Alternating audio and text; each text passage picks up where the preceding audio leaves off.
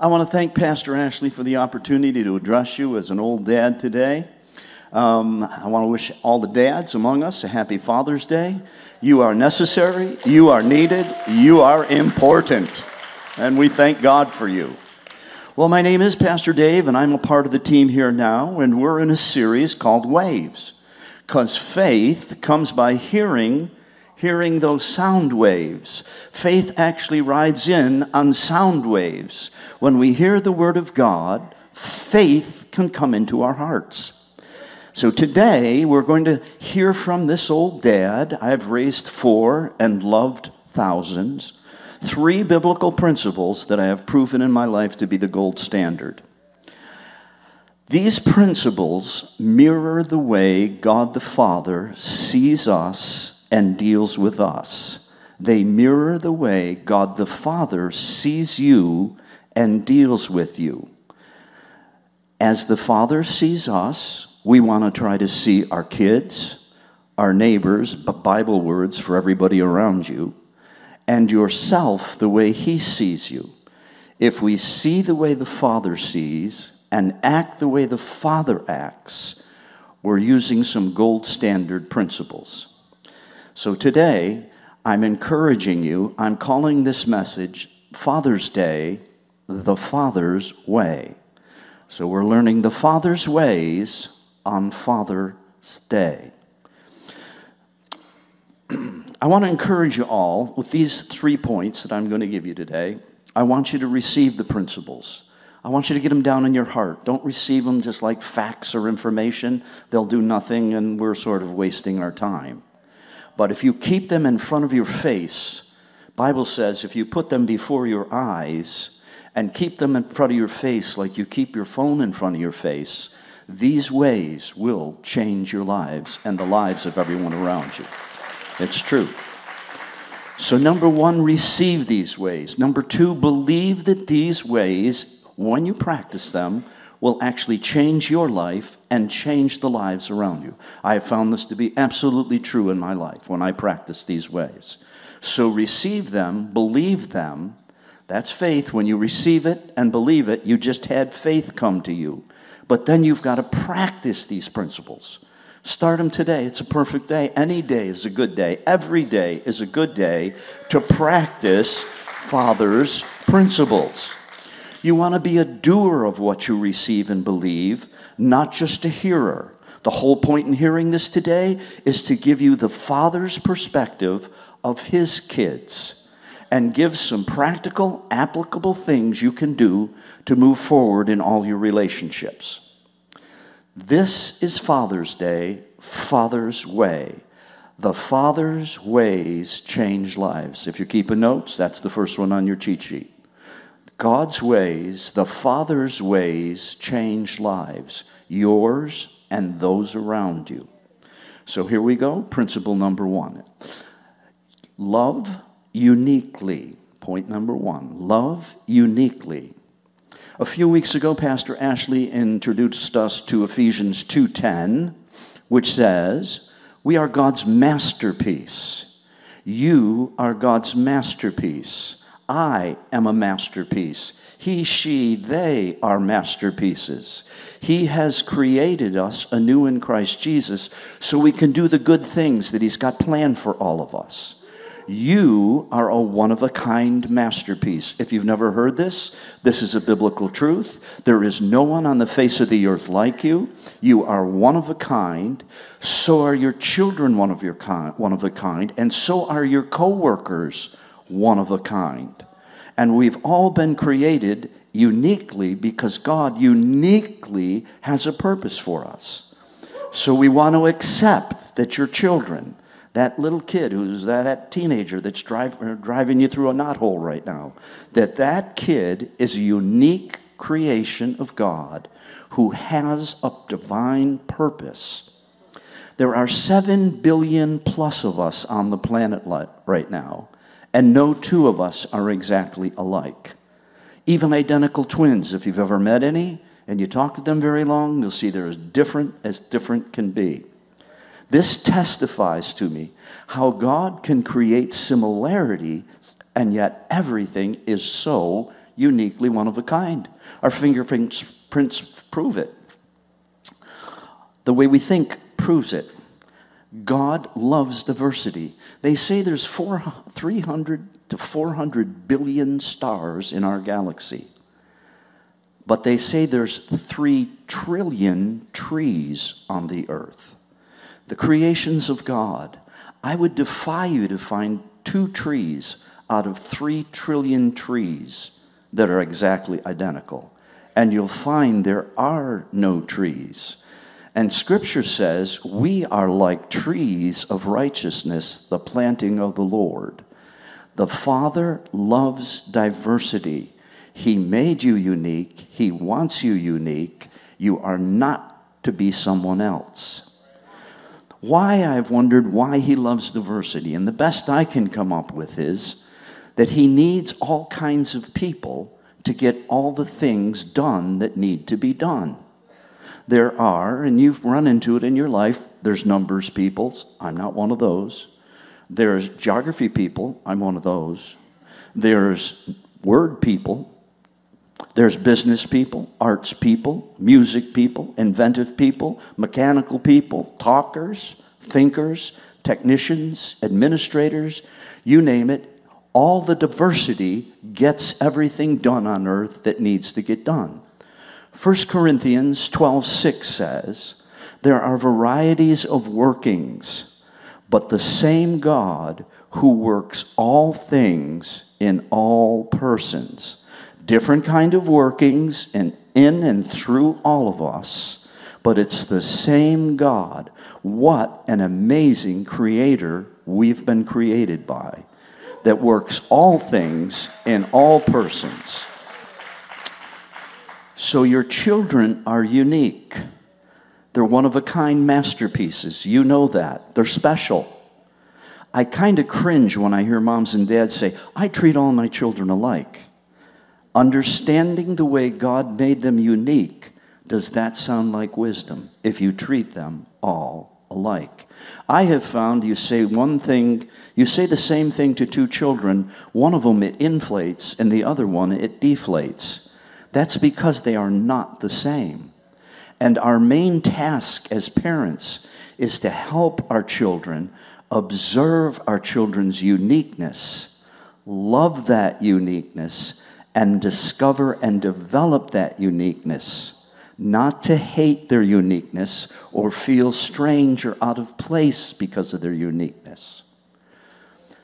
Now, there are two pressures in the earth, great greatly today that fight the uniqueness that God has created in all of us.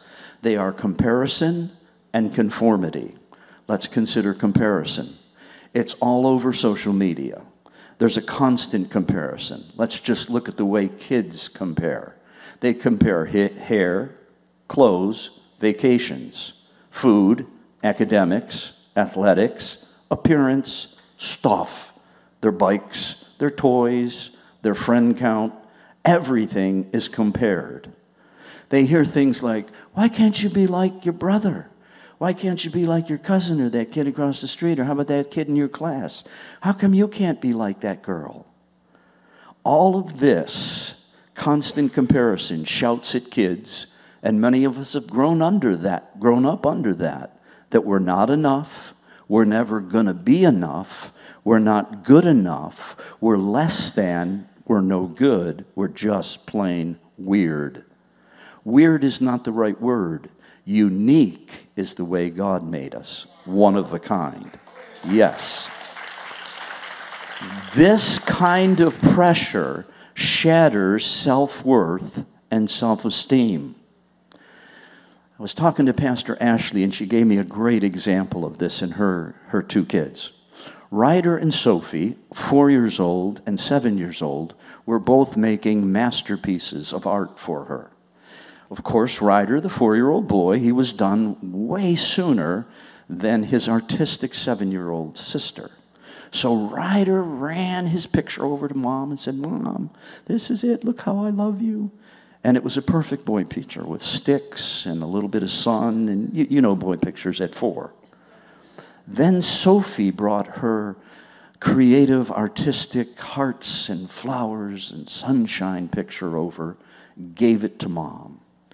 Ryder saw his big sister's picture, turned and said to his mom, My picture really isn't finished.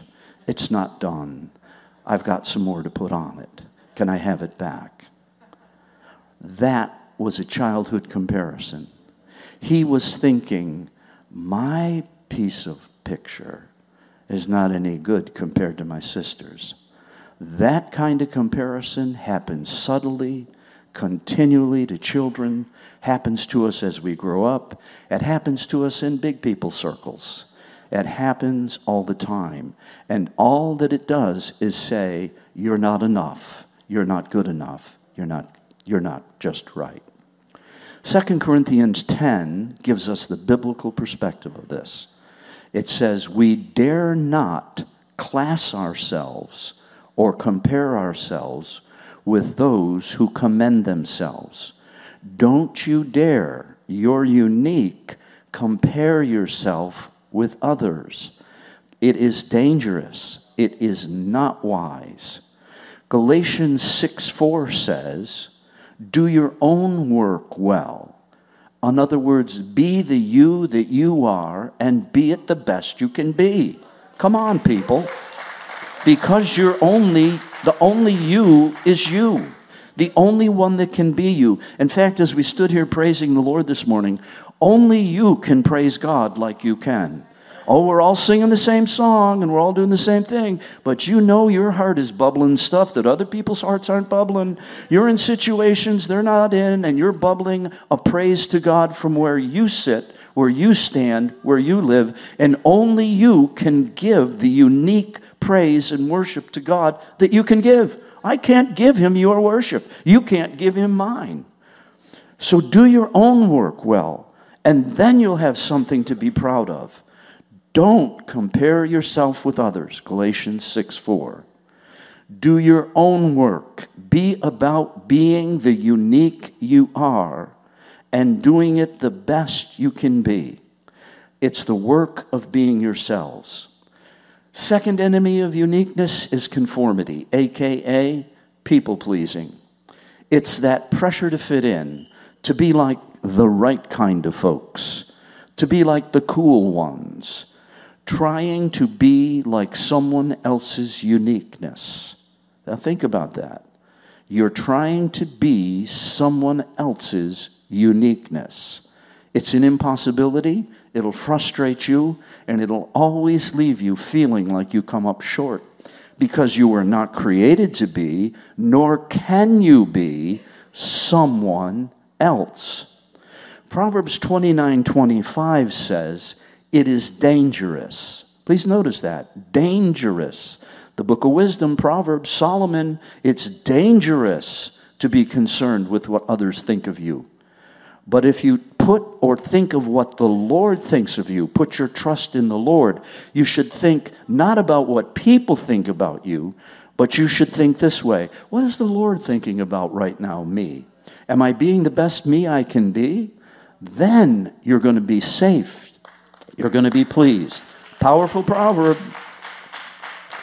Romans 12, 2 says, Don't conform yourselves to the standards of the world. Don't conform yourselves to the social conformity patterns around you, but let God transform you, change you inwardly by a complete change of your mind. In other words, and many of us have discovered this, this is a truth, this is an experiential truth.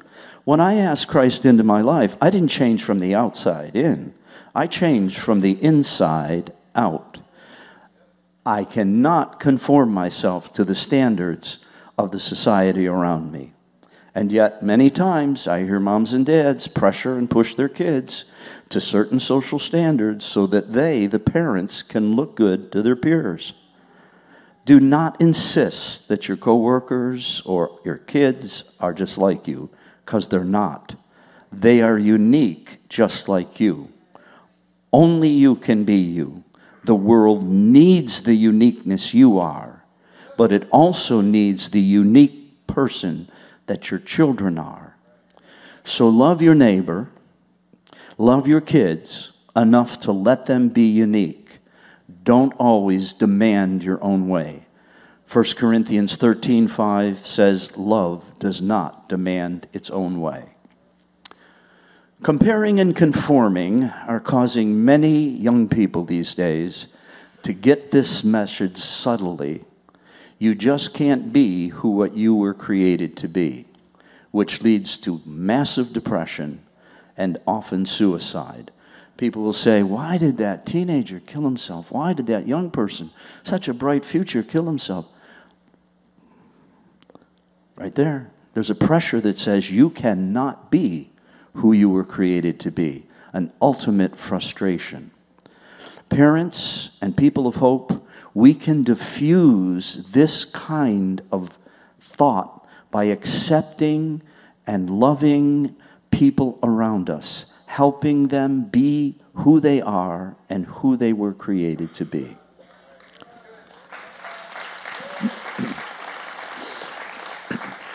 Principle number two on your cheat sheet affirm continually. Affirm continually.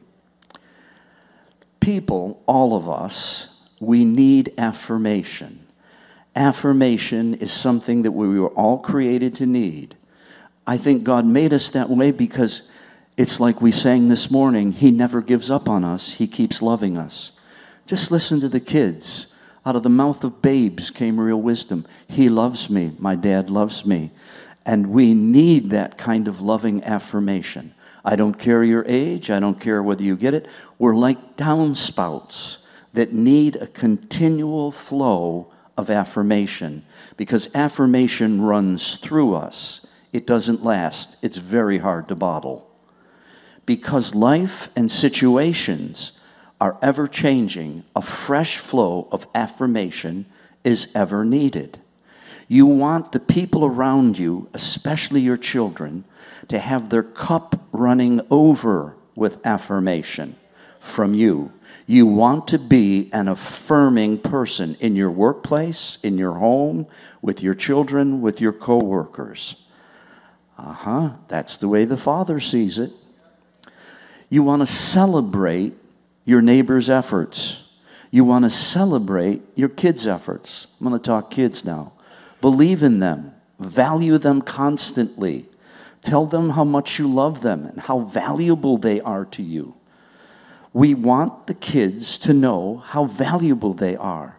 I could tell there's a bunch of good affirmation happening to those children on our screen today. Parents, you want to get really good at affirming your children.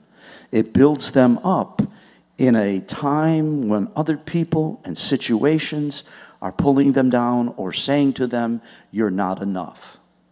Now, I want us to consider from God's point of view why your neighbor, why your children are so valuable. The first one has again to do with Ephesians chapter 2:10. We are a masterpiece. I would like to take a Van Gogh or a Rembrandt or a Degas, and I would like to have the best of us make a copy of that. Plagiarize it, make an imitation of it, and then sign your name at the bottom. This is Degas by Dave Hackett.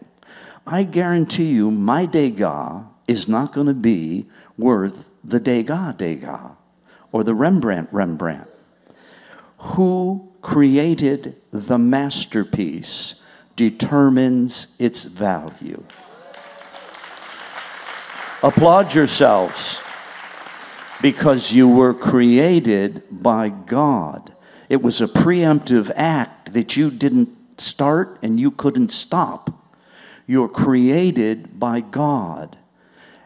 God is the maker of you, masterpiece.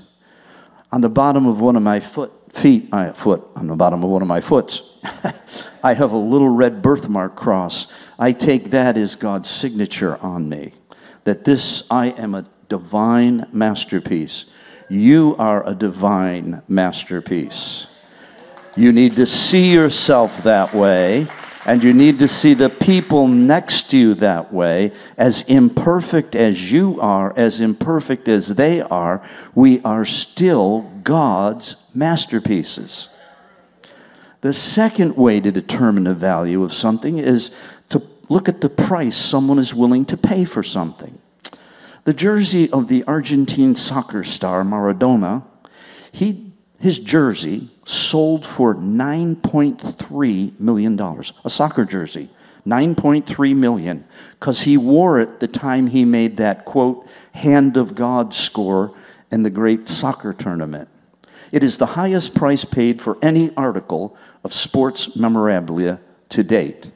A soccer jersey someone was willing to pay 9.3 mil for.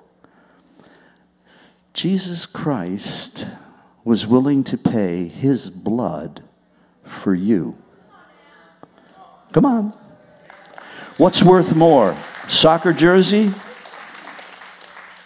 You're worth more than 9.3 million because the Son of God is willing. He says, You are worth my life. You are worth my life's blood. That's what you're worth. That's what your kid is worth. That is what your coworkers are worth. Because we're a masterpiece and we were willing to die for. Now, another thing the scripture says is that we were created to be the temple or the house or the dwelling place of the Holy Spirit. Recently, the home of Walt Disney sold for 1,000 $95 million. Why? Because the stick and the stone that it's made of was worth more than more than one. It was worth one million. No, it's the same stick and stone that makes your home. And yet, because Walt Disney lived in it, it sold for $1,095 million. Hmm. I wonder if you go to sell your house, if you say, I lived here I wonder what kind of price you could get for yours. Now, in California, you might be able to get that price. Here, you won't get that price. because Disney lived there. Ready? Because you're the home of the Spirit of the living God. Come on. Yeah. Who lived in here? Who lives in this carcass?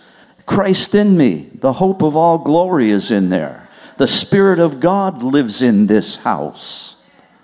These things reflect the Trinity's attitude of God's eternal value that He puts on you, on your children, on those crazy people around you that you're trying to get along with. That's the value of humanity to God. So, I want to give you now three practical ways to affirm your children. This is important for dads and moms. It's important for anyone. This is this these methods are excellent relational methods. Ready. Three practical ways. First of all, I want to say that attention, each one of them is a form of attention. Attention is love. When you give someone attention, you're affirming them. You're giving them value. When you give them attention, you're giving them something of your life which you cannot get back.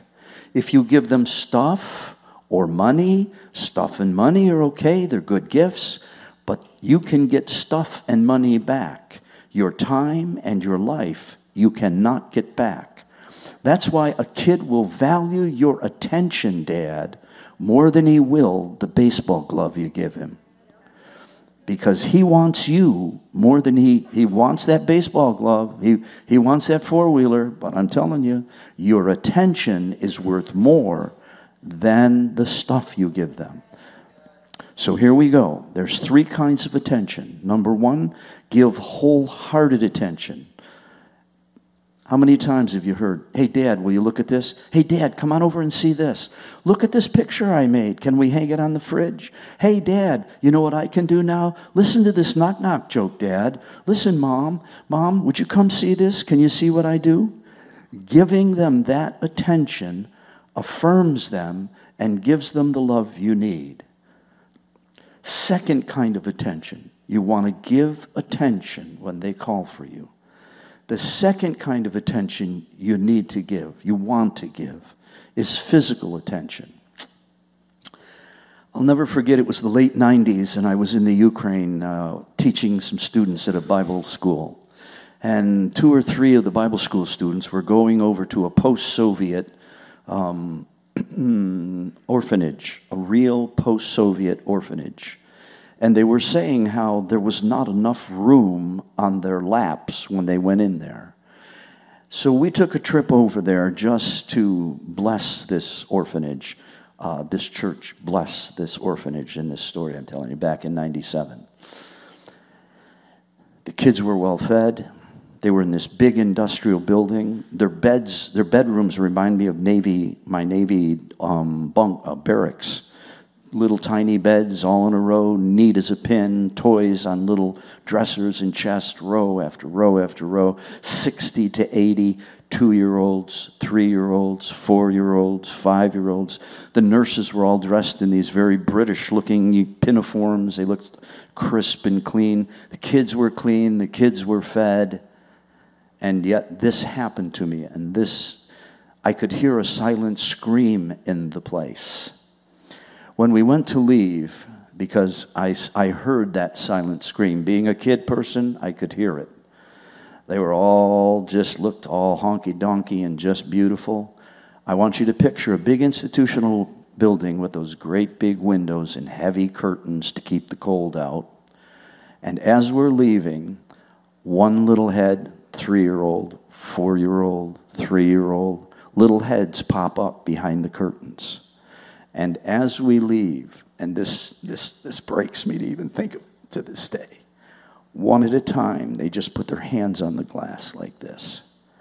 They lacked physical contact, physical attention. The scream was so loud, I just, I just, I wept all the way back to the Bible school that day when I saw all these beautiful little children. And that's what the students meant when they said, I don't have enough lap space for all the children that need a hug. I want to say this to dads, especially today. You're not a hugger, you're not a touchy person. Would you just give that up and get over it? Come on. Come on. Put your big boy pants on and give that kid a hug. Squeeze him, hug him, rumble them, wrestle them, high five them, pat them on the back, hug them around the neck. The failure to thrive I saw that day in that orphanage marked my life forever. I will forever give kids high fives, fist bumps, hugs around the neck when they want it. The final kind of attention that you need to give is verbal attention, extremely important. Tell them with their words. Life and death are in the power of your tongue. And when you speak certain words to your children, you're either building them or bashing them. Speak words of life to them. Your words give them significance. Your words give them the point of view that they will have about themselves. It gives them importance and value. Your words are gifts. The Peter Peterson translation makes this beautiful statement Let every word you give be a gift to another. You can give gifts to your coworkers. You can give gifts to one another. You can give gifts to children. If you watch me, I'll often go up to children. Why? Because big people don't go up to children very often.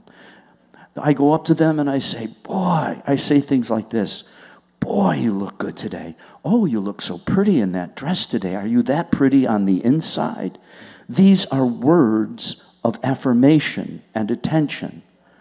I love Isaiah 43 4. This is words from God to us. This is God speaking, the Father speaking. He says, To me, you are very dear, and I love you. That's why I gave up nations and peoples to rescue you. You are that dear to me. So there are whole lists. One time as a teacher, I saw just huge list of affirming words. I'll give you some. I'll give you some of my favorites. I like to tell people, I like you. Flat out, I just like you. I like the way you are. I like the way you talk. I just like you. I like you. How many people say that to you? I just like you. I say to kids, man, are you fast? I got one that I say, You're the best hugger I know. Or I love it when you sing. Or I'll say to them, You're such a good reader. Man, you're one of my favorite people. That's one of my favorite lines. You are one of my favorite people. I used to say to my troubled daughter, Where would I be without you? If I didn't have you, my life would be far less. I say things like, I don't have another you. You're the only you I have. And if I didn't have you, I would be so much poorer. I say things like, Boy, you're looking good today. You have a real way of doing something. I like the way you handled that. Well done. Nice job. In every encounter with people, try to tell them something right about them. So many people are doing the antithesis, the opposite. Tell them what you like about them. Tell them, look for that thing. Appreciate them for something. Make every word a gift. You want to be recognized. I'll tell you, if you make every word a gift to people, people will be glad when they see you. They will be glad when they see you. Way better than if you tear them down. They'll turn the other way if you do that. Words of appreciation are a lot like the values of homes in California, they're constantly on the rise. And words of depreciation are a lot like when you take that new car and drive it off the lot. There's a serious drop in value. Do give to others that kind of attention, affirmation. Final principle, a quick one love unconditionally. I love John, love unconditionally. Unconditional love. No strings attached.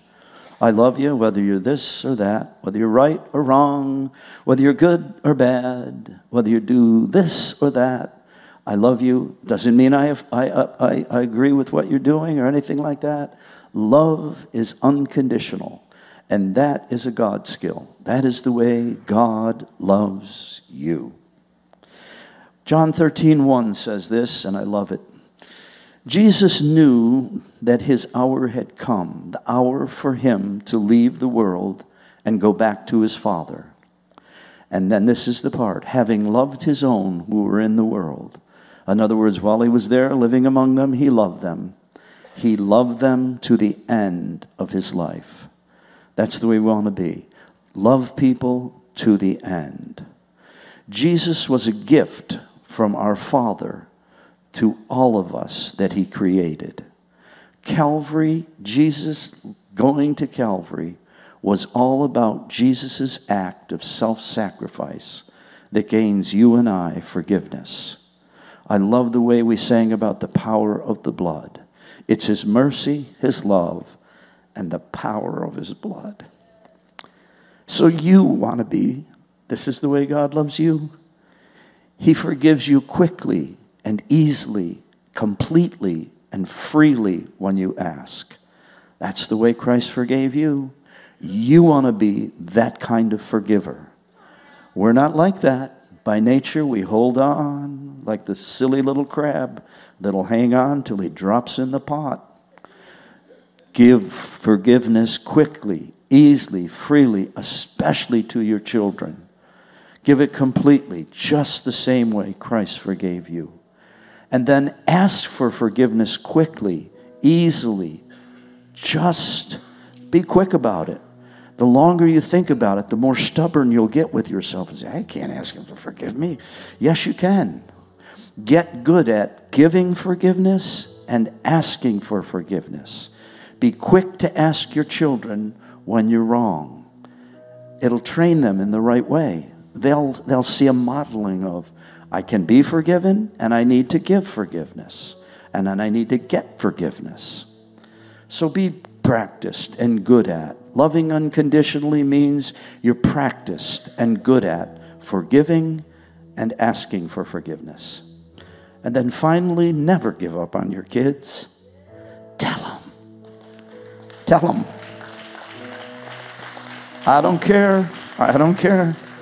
I don't care. I'm never going to stop loving you. I'm going to love you to my end. You got to let them know that. You got to be willing to say, I'll love you to the end. 1 Corinthians 13 says, Love knows limits. It, it has endurance.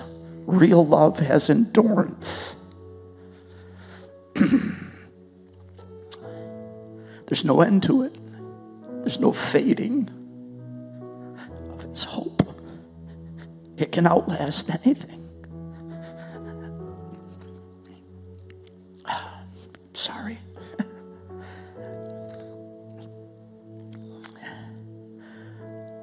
I want to talk to you for a minute just about God preempted you when He created you. Scripture says He knit you in your mother's womb. When mom and dad conceived you, there was a preemptive act of God where He knit an eternal spirit into what they had just procreated. That was Him being your creator. I want to say to you, He's not your father preemptively. He chose to create you, but you have to choose to make Him your father. Fatherhood from God is a relational decision that you make. The principles and the ways we've looked at are the way He sees you. Do you believe it? Do you receive it? Will you try to practice His ways? He loves you uniquely. He created it that way. He likes the unique you you are. You actually bring Him pleasure. You bring God pleasure when you're the unique you you were created to be. He eternally affirms your value. And He loves you and wants to relate to you as your Father.